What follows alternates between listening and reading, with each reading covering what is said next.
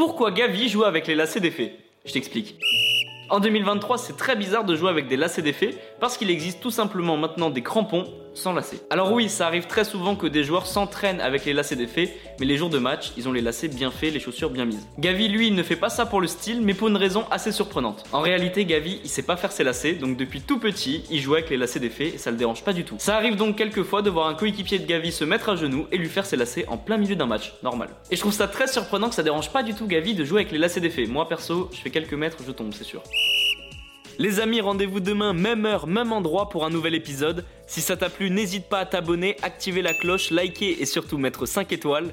Et oui, j'allais oublier, si t'as une question, peu importe laquelle, il a jamais de questions bêtes, pose-la en commentaire et j'y répondrai dans un prochain épisode. Foodcast est à retrouver sur Spotify, Deezer, Apple Podcast et toutes les autres plateformes. Je te dis à demain, ciao